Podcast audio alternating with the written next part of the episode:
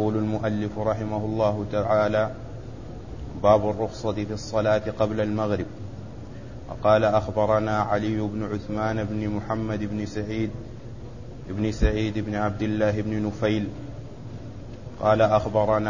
قال أخبرنا سعيد بن عيسى قال حدثنا عبد الرحمن بن القاسم أنه قال حدثنا بكر بن مضر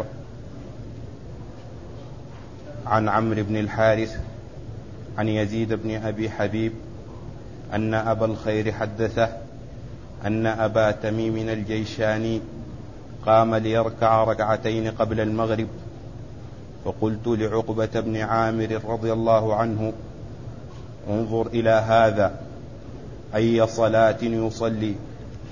فالتفت إليه فرآه فقال: هذه صلاة كنا نصليها على عهد رسول الله صلى الله عليه وسلم. بسم الله الرحمن الرحيم، الحمد لله رب العالمين، وصلى الله وسلم وبارك على عبده ورسوله نبينا محمد وعلى آله وأصحابه أجمعين، أما بعد. يقول النسائي رحمه الله: باب الرخصة في الصلاة قبل المغرب.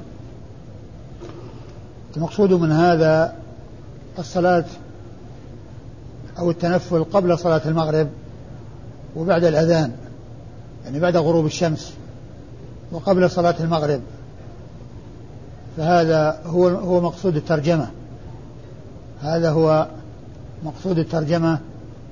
وقد جاء في الدلالة على هذا المعنى هذا الحديث وغيره من الأحاديث ثابت عن رسول الله عليه الصلاة والسلام، وهي كلها دالة على أنه يصلى قبل المغرب بعد الأذان أو بعد غروب الشمس وقبل صلاة المغرب، وأن ذلك سائغ وصاحبه مأجور عليه، وليس هذا من السنن الرواتب التي جاء في الحث عليها حديث رسول الله عليه الصلاة والسلام، وهي 4 قبل الظهر، وركعتان بعدها، وركعتان بعد المغرب، وركعتان بعد العشاء، وركعتان قبل الفجر، 12 ركعة كما جاء في حديث عائشة،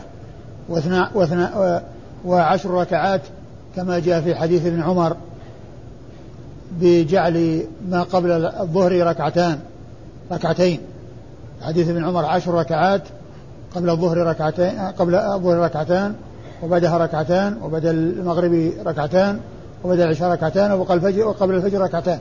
وحديث عائشة 4 قبل الظهر، و2 بعدها، و2 بعد المغرب، و2 بعد العشاء، و2 قبل الفجر. هذه الصلاة التي جاءت في هذا الحديث، وهو حديث عقبة بن عامر الجهني رضي الله عنه، يدل على أن هذه الصلاة تصلى في هذا الوقت، وأن الإنسان إذا كان في المسجد وأذن المؤذن فإنه يستحب له أن يقوم ويصلي قبل صلاة المغرب. وقد جاء في الحديث: بين كل أذانين صلاة، أي بين الأذان والإقامة، فبين كل أذان وإقامة يصلي الإنسان، بين كل أذان وإقامة يصلي الإنسان. وهذا الحديث يدل على الصلاة قبل المغرب، كما أن الحديث الذي معنا هو حديث عقبة بن عامر أنه قال: كنا نصليها على عهد رسول الله صلى الله عليه وسلم، يعني هذه الصلاة التي قبل المغرب. أما إسناد الحديث المتن نفسه يقول قال، نعم اقرأ المتن: أن أبا الخير حدثه أن أبا تميم الجيشاني قام ليركع ركعتين قبل المغرب، فقلت لعقبة بن عامر رضي الله عنه: انظر إلى هذا، أي صلاة يصلي؟ فالتفت إليه فرآه فقال: هذه صلاة كنا نصليها على عهد رسول الله صلى الله عليه وسلم. مرثد بن عبد الله اليزني أبو الخير رأى أبا تميم الجيشاني يصلي قبل المغرب، وكان عقبة بن عامر صاحب رسول الله عليه الصلاة والسلام رضي الله عنه، عقبة بن عامر الجهني، موجودا، فقال له: انظر إلى هذا، كيف يصلي؟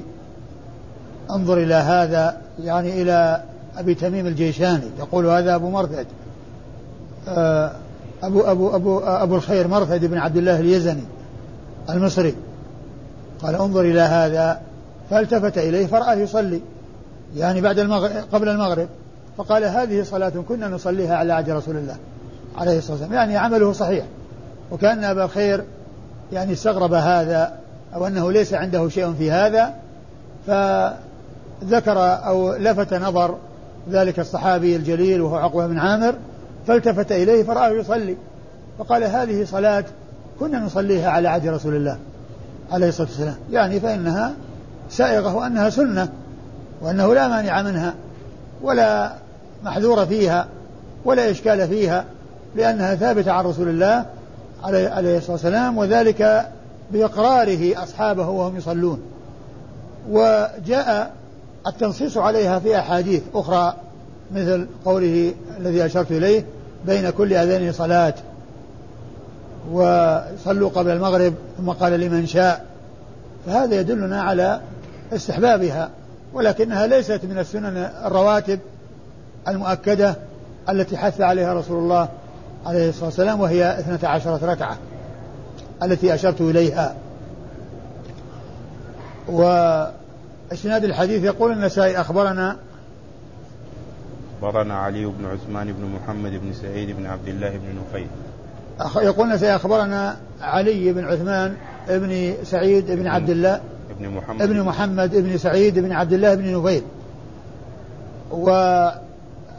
والنسائي نسب شيخه وأطال في نسبته، وكما ذكرت سابقا إن الراوي يمكن أن يذكر شيخه بما يريد لأن هذا كلامه، بخلاف ما إذا كان التلميذ ذكر شيخه بلفظ مختصر فليس لمن دونه أن يزيد في نسبه دون أن يبين بأن يقول هو فلان ابن فلان أو يقول يعني ابن فلان أو هو الفلاني، لأن ليس لمن دون التلميذ أن يزيد على ما قال التلميذ إلا إذا أتى بلفظ يبين أن الزيادة ليست من التلميذ بأن يقول هو ابن فلان أو يعني ابن فلان. أما التلميذ فإنه ينسبه كما شاء، مثل ما فعل النسائي هنا، ذكر نسب شيخه بطويل فقال علي بن عثمان بن محمد بن سعيد بن عبد الله بن نفيل، 6 أشخاص، يعني ذكر 5 من أسماء آبائه، 5 من أسماء آبائه، فالتلميذ ينسب شيخه بما يريد، ويمكن أن يضيف إلى ذلك بأن يقول في المكان الفلاني وفي البلد الفلاني ويذكر ما يريد.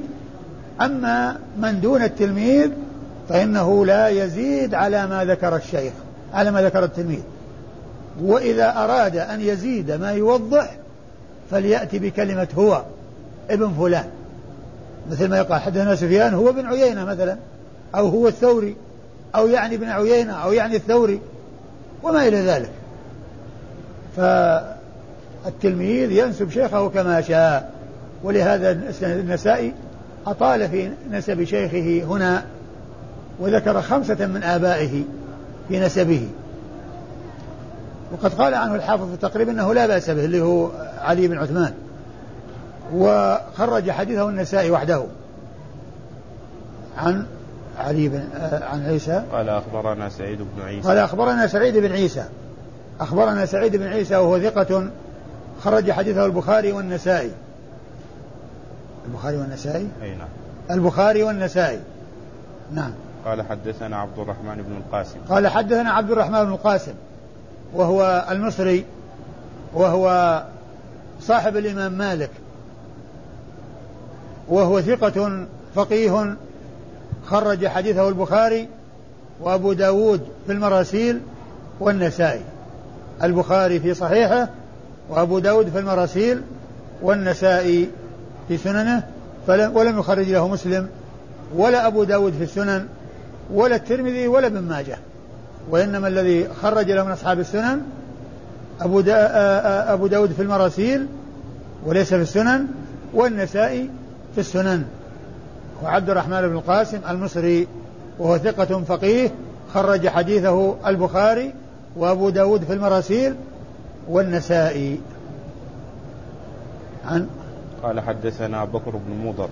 قال حدثنا بكر بن مضر وهو المصري وهو ثقة خرج حديثه أصحاب الكتب الستة إلا ابن ماجه، خرج حديثه أصحاب الكتب الستة إلا ابن ماجه فإنه لم يخرج له شيئا. عن عمرو بن الحارث. عن عمرو بن الحارث المصري وهو ثقة فقيه خرج حديثه أصحاب الكتب الستة، ثقة فقيه خرج حديثه أصحاب الكتب الستة. عن يزيد بن أبي حبيب.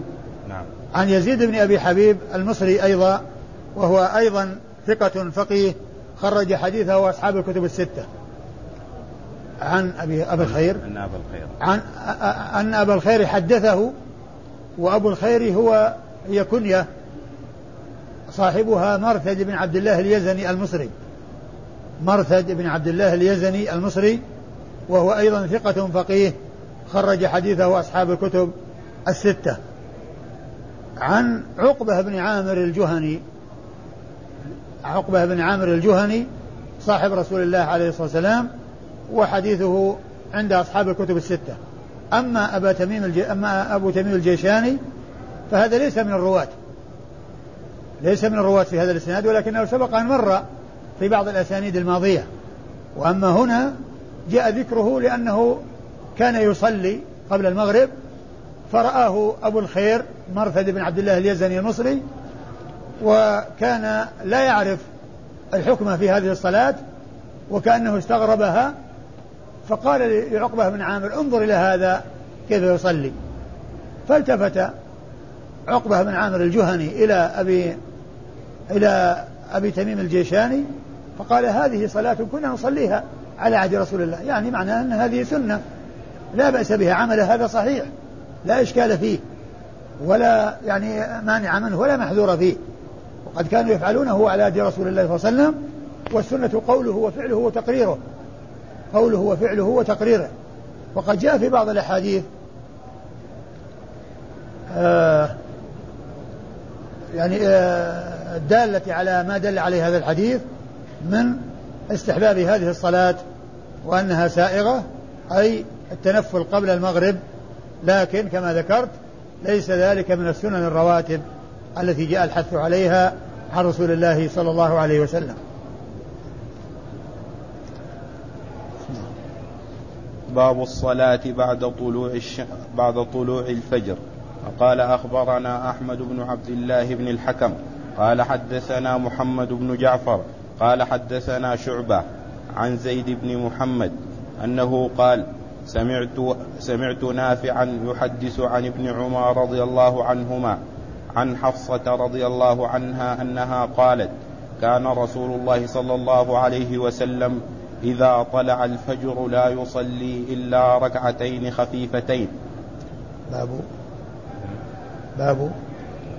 باب الصلاة بعد طلوع الفجر. باب الصلاة بعد طلوع الفجر يعني التنفل بركعتين هما ركعتا الفجر، وهي مع الوتر آكد النوافل أو آكد الرواتب، وهي آكد الرواتب التي متعلقة بالصلوات، وهي والوتر كان عليه الصلاة والسلام يصليهما في الحضر والسفر، يعني كان يحافظ عليهما ويداوم عليهما في الحضر والسفر، ركعتا الفجر والوتر. فحديث حفصة رضي الله تعالى عنها أن قالت أن النبي صلى الله عليه وسلم إذا طلع الفجر كان لا يصلي إلا ركعتين، يعني معناها أنه يقتصر على صلاة ركعتين وهما ركعتا الفجر، وذلك إما في البيت وإما في المسجد، والنبي صلى الله عليه وسلم كان يصلي في البيت ثم يخرج وتقام الصلاة ويصلي بالناس. وإذا صلى الإنسان في بيته هاتين الركعتين ثم جاء إلى المسجد والصلاة لم تقم فإنه يصلي تحية المسجد ولا يجلس حتى يصلي تحية المسجد. أما إذا جاء والصلاة مقامة فإنه قد أدى هذه الراتبة في بيته. وكان هديه عليه الصلاة والسلام أنه لا يصلي بعد طلوع الفجر إلا ركعتين، هاتين الركعتين الخفيفتين، وهما ركعتا الفجر السنة الراتبة التي كان يحافظ عليها رسول الله عليه الصلاة والسلام في الحضر والسفر، وهي والوتر كان يحافظ عليهما في الحضر والسفر صلوات الله وسلامه وبركاته عليه. وعلى هذا فإن حديث حفصة يدل على أنه لا يصلى بعد طلوع الفجر لا ركعتين، ما يقوم الإنسان يتنفل ركعتين ثم ركعتين ثم ركعتين، لا، وإنما يصلي ركعتين فقط ويجلس. وإن صلاها، ولكن إن صلاها في البيت الركعتين ثم جاء المسجد والصلاة لم تقام لا يجلس حتى يصلي ركعتين تحية المسجد. سنة الفجر الراتبة هي التي عملها في البيت، وهذه التي يصليها إذا دخل المسجد والصلاة لم تقم هذه تحية المسجد. وإذا كان لم يصليها في البيت وجاء فإنه يصلي هذه الراتبة وهي تحية المسجد، لأنه لم يجلس إلا وقد صلى ركعتين، وداخل المسجد لا يجلس حتى يصلي ركعتين. فإذا كان لم يصلي في البيت فإنه لا يصلي تحية المسجد ثم يصلي الراتبة، وإنما يصلي الراتبة وهي نفسها تحية المسجد، وهي نفسها تحية المسجد.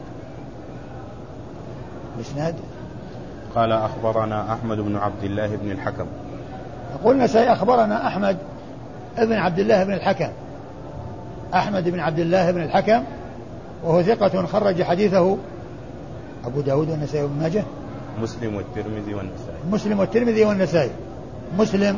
والترمذي والنسائي، أيوه.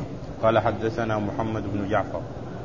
محمد بن جعفر، وهو ملقب غندر، وهو ثقة حديثه عند أصحاب الكتب الستة. قال يروي عن شعبة، وشعبة هو بن الحجاج الثقة الثبت الذي وصف بأنه أمير المؤمنين في الحديث، وحديثه عند أصحاب الكتب الستة. عن زيد بن محمد، ابن زيد ابن عبد الله ابن عمر بن الخطاب، زيد بن محمد ابن زيد ابن عبد الله ابن عمر ابن الخطاب، وهو ثقة خرج حديثه مسلم والنسائي، لم يخرج له البخاري ولم يخرج له من أصحاب السنن إلا النسائي، ما خرج له أبو داود ولا الترمذي ولا ابن ماجه، وإنما خرج حديثه من صاحبي الصحيح مسلم ومن أصحاب السنن النسائي. أيوة. قال سمعت نافعا، وهو نافع مولى بن عمر الثقة الثبت،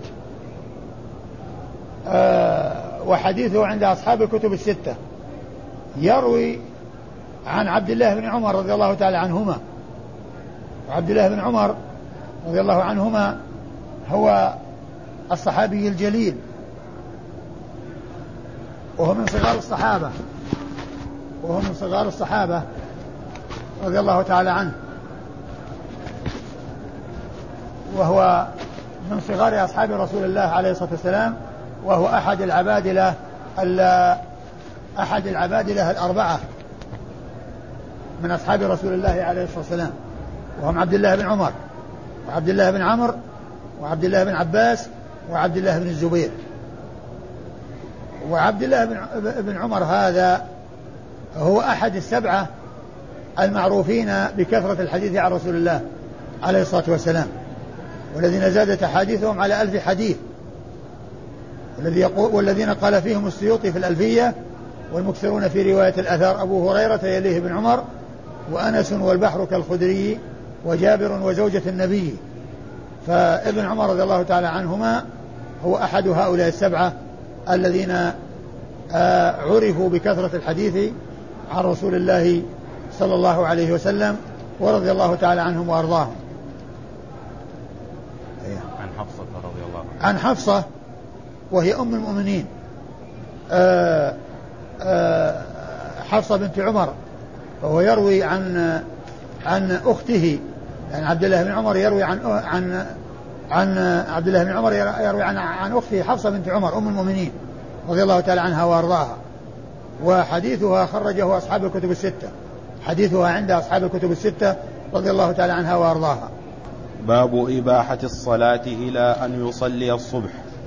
قال أخبرنا الحسن بن إسماعيل بن سليمان وأيوب بن محمد قال حدثنا حجاج بن محمد قال أيوب حدثنا، وقال حسن أخبرني شعبة عن يعلى بن عطاء عن يزيد بن طلق عن عبد الرحمن بن البيلماني عن عمرو بن عبسة رضي الله عنه أنه قال: أتيت رسول الله صلى الله عليه وسلم فقلت: يا رسول الله، من أسلم معك؟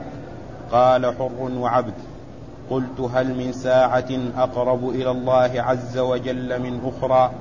قال: نعم، جوف الليل الآخر، فصل ما بدا لك حتى تصلي الصبح، ثم انتهي حتى تطلع الشمس وما دامت. وقال أيوب: فما دامت كأنها حجفة حتى تنتشر، ثم صل ما بدا لك حتى يقوم العمود على ظله، ثم انتهي حتى تزول الشمس، فإن جهنم تسجر نصف النهار. ثم صل ما بدا لك حتى تصلي العصر، ثم انتهي حتى تغرب الشمس، فإنها تغرب بين قرني شيطان وتطلع بين قرني شيطان. تعيد الأول المتن. عن عمرو بن عبسة رضي الله عنه أنه قال: أتيت رسول الله صلى الله عليه وسلم فقلت: يا رسول الله، من أسلم معك؟ قال: حر وعبد. قلت: هل من ساعة أقرب إلى الله عز وجل من أخرى؟ قال: نعم، جوف الليل الآخر، فصل ما بدا لك حتى تصلي الصبح. ثم أورد النسائي هذه الترجمة، وهي باب الصلاة إلى أن باب إباحة الصلاة إلى أن يصلي الصبح. باب إباحة الصلاة إلى أن يصلي الصبح. إباحة الصلاة إلى أن يصلي الصبح. هذه الترجمة المراد بها أن النهي الذي يكون بعد الصبح هو يكون بالفراغ من الصلاة وبالانتهاء من الصلاة، فإنه لا صلاة بعد الفجر حتى طلع الشمس، يعني بعد صلاة الفجر، لكن إلى أن يصلى أو تصلى الفجر فإن الصلاة مباحة، لكن هدي رسول الله عليه الصلاة والسلام أنه ما كان يصلي بعد طلوع الفجر إلا ركعتين، أنه ما كان يصلي بعد طلوع الفجر إلا ركعتين خفيفتين، هما ركعة الفجر. وقد أورد النسائي حديث عمرو بن عبسة رضي الله تعالى عنه أنه جاء إلى النبي صلى الله عليه وسلم، وكان ذلك في أول الإسلام وفي أول البعثة، فقال له: من أسلم معك؟ قال: حر وعبد. الحر هو أبو بكر والعبد هو بلال. ثم إنه قال: هل من ساعة هي أرجى، يعني من غيرها، يعني يرجى فيها قبول الدعاء؟ قال: نعم، جوف الليل الآخر، جوف الليل الآخر. إيش لفظ الحديث بعده؟ فصل ما بدا لك حتى تصلى، حتى تصلي الصبح، يعني معناها أن الإنسان يصلي ما بدا له، يعني في جوف الليل، إلى أن يصلي الصبح. والامتناع من الصلاة إنما يكون بعد صلاة الصبح، لأن النبي صلى الله عليه وسلم قال: لا صلاة بعد الفجر حتى تطلع الشمس، يعني بعد صلاة الفجر، لا صلاة بعد صلاة الفجر يعني حتى تطلع الشمس. ومن ذلك الوقت الذي هو آخر الليل إلى أن تصلى هو وقت إباحة، لكن بعد الأذان، أي أذان الفجر، بعد طلوع الفجر، هدي رسول الله صلى الله عليه وسلم أنه لا يصلى إلا ركعتان، وهما ركعتا الفجر اللتان هما آكد السنن وآكد الرواتب التي حث عليها رسول الله صلى الله عليه وسلم. وهذا هو محل الشاهد للترجمة، هذا المقطع من الحديث هو محل الشاهد للترجمة، إباحة الصلاة إلى أن يصلي الصبح. أيوة. ثم انتهي حتى تطلع الشمس. ثم انتهي يعني بعد ما تصلي الصبح انتهي، يعني انتهي من الصلاة وتوقف عن الصلاة إلى أن تطلع الشمس. أيوة. وما دامت. وقال أيوب وما دامت كأنها حجفة حتى تنتشر. وما دامت كأنها حجفة حتى تنتشر يعني كأنها ترس، بمعنى أنها يعني مستديرة، يعني يمكن رؤيتها، ليست يعني لم ينتشر شعاعها، وذلك في أول طلوعها، يعني معناها أنها إذا طلعت ثم يعني مضى يعني وقت يسير بعد طلوعها وهي على هذه الهيئة التي هي يعني يمكن رؤيتها وهي مستديرة، لم ينتشر شعاعها ولم يظهر شعاعها بقوة. وهذا هو معنى أنه بعد طلوع الشمس ينتظر قليلا حتى ترتفع قيد رمح، يعني حتى ترتفع قليلا وينتهي هذا الوضع الذي هي عليه، بحيث أنها كالترس يعني ترى أطرافها، لأنه لا شعاع لها في ذلك الوقت بحيث يصعب معه رؤيتها. يعني معناها أنها بعد صلاة الفجر إلى أن تطلع وترتفع قليلا. أيوة. ثم صل ما بدا لك حتى ثم صل ما بدا لك يعني بعد ارتفاعها إلى الزوال الذي وقت صلاة الضحى، يصلي الإنسان ما بدا له في ذلك الوقت، لا منع في هذا الوقت الذي هو الضحى من ارتفاع الشمس إلى الزوال.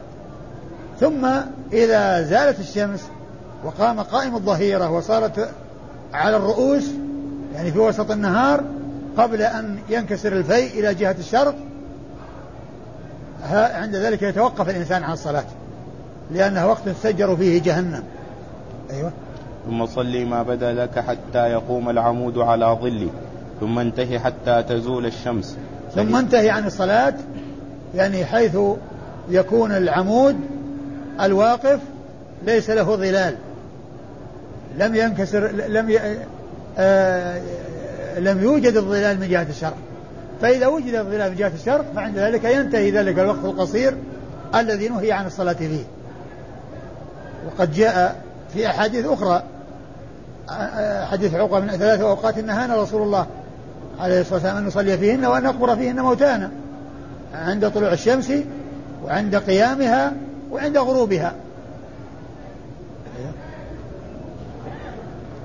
ثم صلينا بدالك ثم انتهي حتى تزول الشمس فإن جهنم تسجر نصف النهار. أيوة. ثم صلي ما بدا لك حتى تصلي العصر. ثم يصلي الإنسان ما بدا له بعد الزوال إلى أن يصلي العصر، وإذا صلى العصر جاء وقت النهي، لا صلاة بعد العصر حتى تغرب الشمس، فإذا صلاها انتهى عن الصلاة وتوقف عن الصلاة إلى أن تغرب الشمس. أيوة. ثم انتهي حتى تغرب الشمس فإنها تغرب بين قرني شيطان وتطلع بين قرني شيطان. فإنها تغرب بين قرني شيطان وتطلع بين قرني شيطان، لذلك أن الشيطان يعترض لها عند طلوعها وغروبها حتى يكون سجود الساجدين لها سجود له، يكون سجودا له، لأن من يعبد الشمس ويسجد للشمس عند طلوعها وغروبها يعترض الشيطان عند طلوعها وتظهر بين قرني شيطان وتغرب بين قرني شيطان، يريد من ذلك أن يسجد له الساجدون لها وأن يعبده العابدون لها، لأن من يسجد للشمس وهو تطلع بين قرني شيطان يعني معناه أنه يعبد الشيطان ويصلي للشيطان. نعم. قال أخبرنا الحسن بن إسماعيل بن سليمان. قال أخبرنا الحسن بن إسماعيل بن سليمان. نعم. الحسن بن إسماعيل بن سليمان إيش قال عنه؟ ثقة روى له النسائي. ثقة خرج له النسائي وحده. وأيوب بن محمد. أي نعم. وأيوب بن محمد وهو ثقة خرج له أبو داود والنسائي. أبو داود والنسائي وابن ماجه. نعم أبو داود والنسائي وابن ماجه. أيوب بن محمد خرج له أبو داود والنسائي وابن ماجه وهو ثقة. أيوة. قال حدثنا حجاج بن محمد. قال حدثنا حجاج بن محمد وهو المصيصي وهو ثقة خرج حديثه وأصحاب الكتب الستة. ثم إن كلا من الحسن ابن إسماعيل وأيوب محمد اختلفت يعني اختلف لفظ حجاج بن محمد الذي روى فيه عن شعبة أيوب فوق شعبة. حجاج محمد روى عن شعبة قال أيوب حدثنا وقال حسن أخبرني شعبة. نعم حجاج بن محمد يروي عن شعبة لكن كل من شيخي النسائي ذكر عبارة عن حجاج بن محمد في رواية عن شعبة. فإسماعيل الحسن بن إسماعيل قال حدثنا قال قال قال حدثنا قال أيوب قال أخبرني شعبة وأيوب قال حدثنا. نعم قال الحسن أخبرني شعبة يعني يقوله هذا فيما يذكره الحسن عن الحجاج بن محمد. يعني عبارة الحجاج بن محمد التي ذكرها عنه الحسن أخبرني شعبة بلفظ الإخبار وبلفظ الإفراد أخبرني شعبة. وأما أيوب وهو شيخه الثاني شيخ النسائي فتعبيره في تحمل حجاج بن محمد عن شعبة حدثنا شعبة بلفظ التحديث وبلفظ الجمع. عبارتهما يعني جميعا قال أخبرناهم قال أخبرنا ولا حدثنا قال حدثنا حجاج قال حدثنا حجاج. تعبير كل منهما في رواية عن شيخه حدثنا لكن الذي نقلاه عن حجاج بن محمد في روايته عن شيخه يختلف. فالحسن يقول عن حجاج أخبرني شعبة وأيوب يقول عن حجاج حدثنا شعبة. يعني الفرق يعني في تعبير حجاج فيما رواه عنه في رواية الحسن عنه أخبرني يعني أخبرني شعبة وفي رواية أيوب بن محمد حدثنا شعبة. وأخبرنا وحدثنا عند بعض العلماء لا فرق بينهما لكن مشهور التفريق بينهما بأن حدثنا فيما إذا سمع من لفظ الشيخ وأخبرنا فيما إذا قرئ على الشيخ. يعبرون بأخبرنا فيما إذا قرئ على الشيخ الذي يسمى العرض وحدثنا فيما إذا كان الشيخ يقرأ وهم يسمعون. يعبر الذي سمعه بأن يقول حدثنا وإذا كان الشيخ يقرأ عليه وهم يسمعون فإنهم يقولون أخبرنا. ومن العلماء من لا يفرق بين حدثنا وأخبرنا ويجعلهما معناهما واحد لا يفرق بينهما. ثم أيضا أيوب يقول في روايته الحسن يقول في روايته عن شعبة أخبرني. كلمة أخبرني تعني أن شعبة حدثه وحده ليس معه أحد عندما قال أخبرني يعني حدثه وحده وليس معه أحد. أما رواية أيوب محمد فيقول حدثنا يعني أنه هو وغيره هو ومعه غيره. هذا هو الفرق بين حدثني وحدثنا وأخبرني وأخبرنا أن أخبرني أنه سمع من شيخه وحده ليس معه مشارك عند السماع من الشيخ. وأما إذا قال حدثنا وأخبرنا فإنه ليس وحده بل معه غيره. وأما شعبة فهو ابن الحجاج أمير المؤمنين في الحديث وهو حديثه عند أصحاب الكتب الستة وقد مر ذكره قريبا. أيوة. عن يعلى بن عطاء إيش قال عنه؟ قال ثقة روى له البخاري في جزء القراءة ومسلم والحرمة. نعم. وهو ثقة علي بن عطاء يعلى بن عطاء العامري. يعلى بن عطاء خرج له البخاري في جزء القراءة ومسلم وأصحاب السنن الأربعة، يعني البخاري ما خرج له في الصحيح، وإنما خرج له في جزء القراءة خلف الإمام، في جزء القراءة خلف الإمام، فهو من رجاله في جزء القراءة وليس من رجاله في الصحيح. أيوه. عن يزيد بن طلق. عن يزيد بن طلق، ويزيد بن طلق قال عنه الحافظ في التقريب إنه مجهول، وقال عنه الدارقطني يعتبر به، وذكره أورده ابن حبان في الثقات، وأورده ابن حبان في الثقات. يروي عن عبد الرحمن البيلماني أو ابن البيلماني، وقد قال عنه الحافظ في التقريب إنه ضعيف. وعبد الرحمن البيلماني يروي عن عمرو بن عبسة صاحب رسول الله عليه الصلاة والسلام، وحديثه أخرجه مسلم، حديثه عند مسلم وأصحاب السنن الأربعة، وله 48 حديثا لمسلم، حديث عند مسلم حديث واحد، عند مسلم منها حديث واحد. وأما البخاري فليس في صحيحه رواية عن عمرو ابن عبسة صاحب رسول الله صلى الله عليه وسلم ورضي الله تعالى عنه وأرضاه.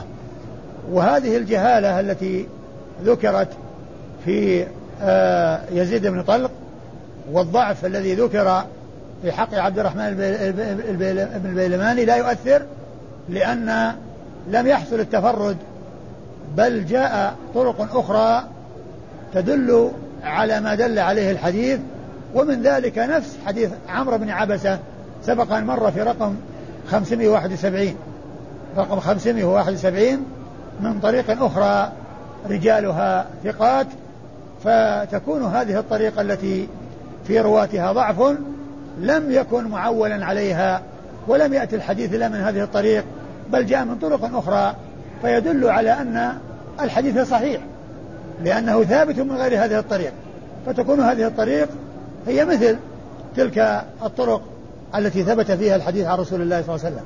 ولو كان الحديث ما جاء إلا من هذا الطريق ما ثبت، لو كان الحديث ما جاء إلا من هذا الطريق وحصل التفرد به من هذا الطريق ما ثبت، لكنه لما كان ثابتا عن عمرو بن عبسة من طريق أخرى فإن هذه الرواية يعني يكون حكمها حكم الرواية السابقة، بمعنى أنها ما حصل التفرد من هذه الطريقة الضعيف، بل هذه الطريقة الضعيفة موافقة لما جاء في الطرق الصحيحة الثابتة.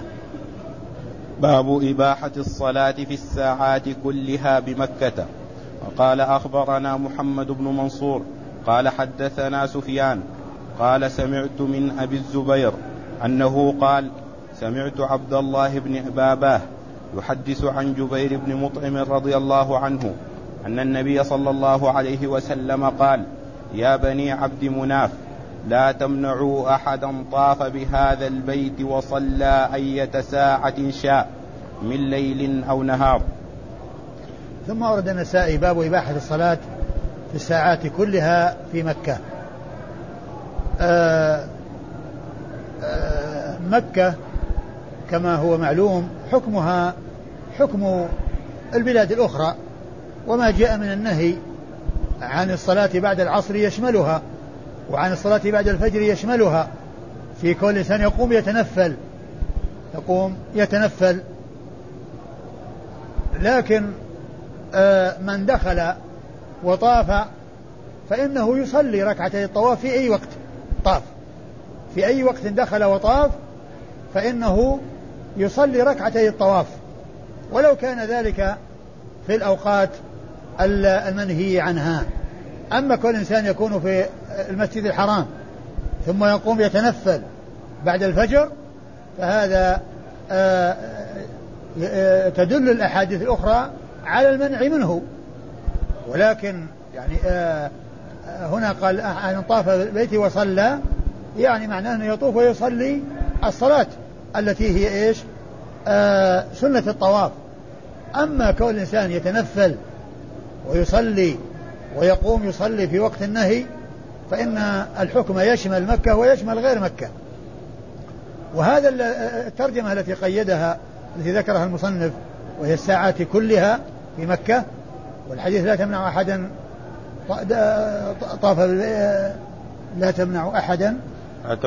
أحدا طاف بهذا البيت وصلى أية ساعة شاء من لا تمنع أحدا طاف بالبيت وصلى أية ساعة شاء من ليل. يعني معناه أنه لا يمنع من دخول المسجد في أي وقت من الليل والنهار اللي هو مسجد الحرام، ويكون المسجد يعني مفتوحا ويدخله الناس في كل وقت وفي كل حين، ولا يمنع أحد من دخوله في أي وقت من الأوقات. وإذا دخل فإنه يصلي يعني ركعتي الطواف أو يصلي تحية المسجد، يعني على الخلاف في هل هي من ذوات الأسباب التي تستثنى من النهي أو لا تستثنى. لكن يستثنى من ذلك الذي هو الطواف والصلاة، فيما إذا كانت الصلاة يعني فيما إذا في حال الخطبة وفي حال الصلاة فإنه لا يطاف بالبيت وقت الصلاة، ولا يصلى يعني ويطاف في وقت الخطبة، ولا يصلى ويطاف في وقت الخطبة. وإنما من دخل فإنه يصلي ركعتين ثم يجلس ينتظر يستمع الخطبة، ثم يجلس يستمع الخطبة، فهذا مستثنى من هذا العموم. أيوة الإسناد. قال أخبرنا محمد بن منصور. قال أخبرنا محمد بن منصور. محمد بن منصور سبق أن عرفنا أن للنساء شيخين كل منه يقال محمد بن منصور، أحدهما مكي والثاني طوسي.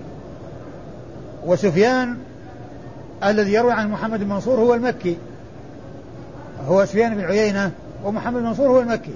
وقد سبق أن مر بنا في بعض الأسانيد في الرواية عن سفيان محمد بن منصور المكي، نسبه النسائي فقال المكي، فعين أن الذي يروي عن سفيان هو المكي لأن سفيان بن عيينة مكي، ومحمد بن منصور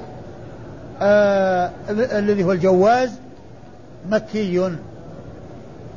ومحمد بن منصور الجواز المكي ثقة خرج حديثه النسائي وحده، ثقة خرج حديثه النسائي وحده. وسفيان هو بن عيينة وهو ثقة خرج حديثه أصحاب الكتب الستة. قال سمعت من أبي الزبير. قال سمعت من أبي الزبير. قال سمعت من أبي الزبير، وأبو الزبير هو محمد بن مسلم بن تدرس المكي أيضا، وهو صدوق يدلس، وحديثه أخرجه أصحاب الكتب الستة. أيوة. قال سمعت عبد الله بن باباه. قال سمعت عبد الله بن باباه. إيش قال عنه؟ ثقة روى له مسلم الأربعة. وهو ثقة روى له مسلم وأصحاب السنن الأربعة. حدث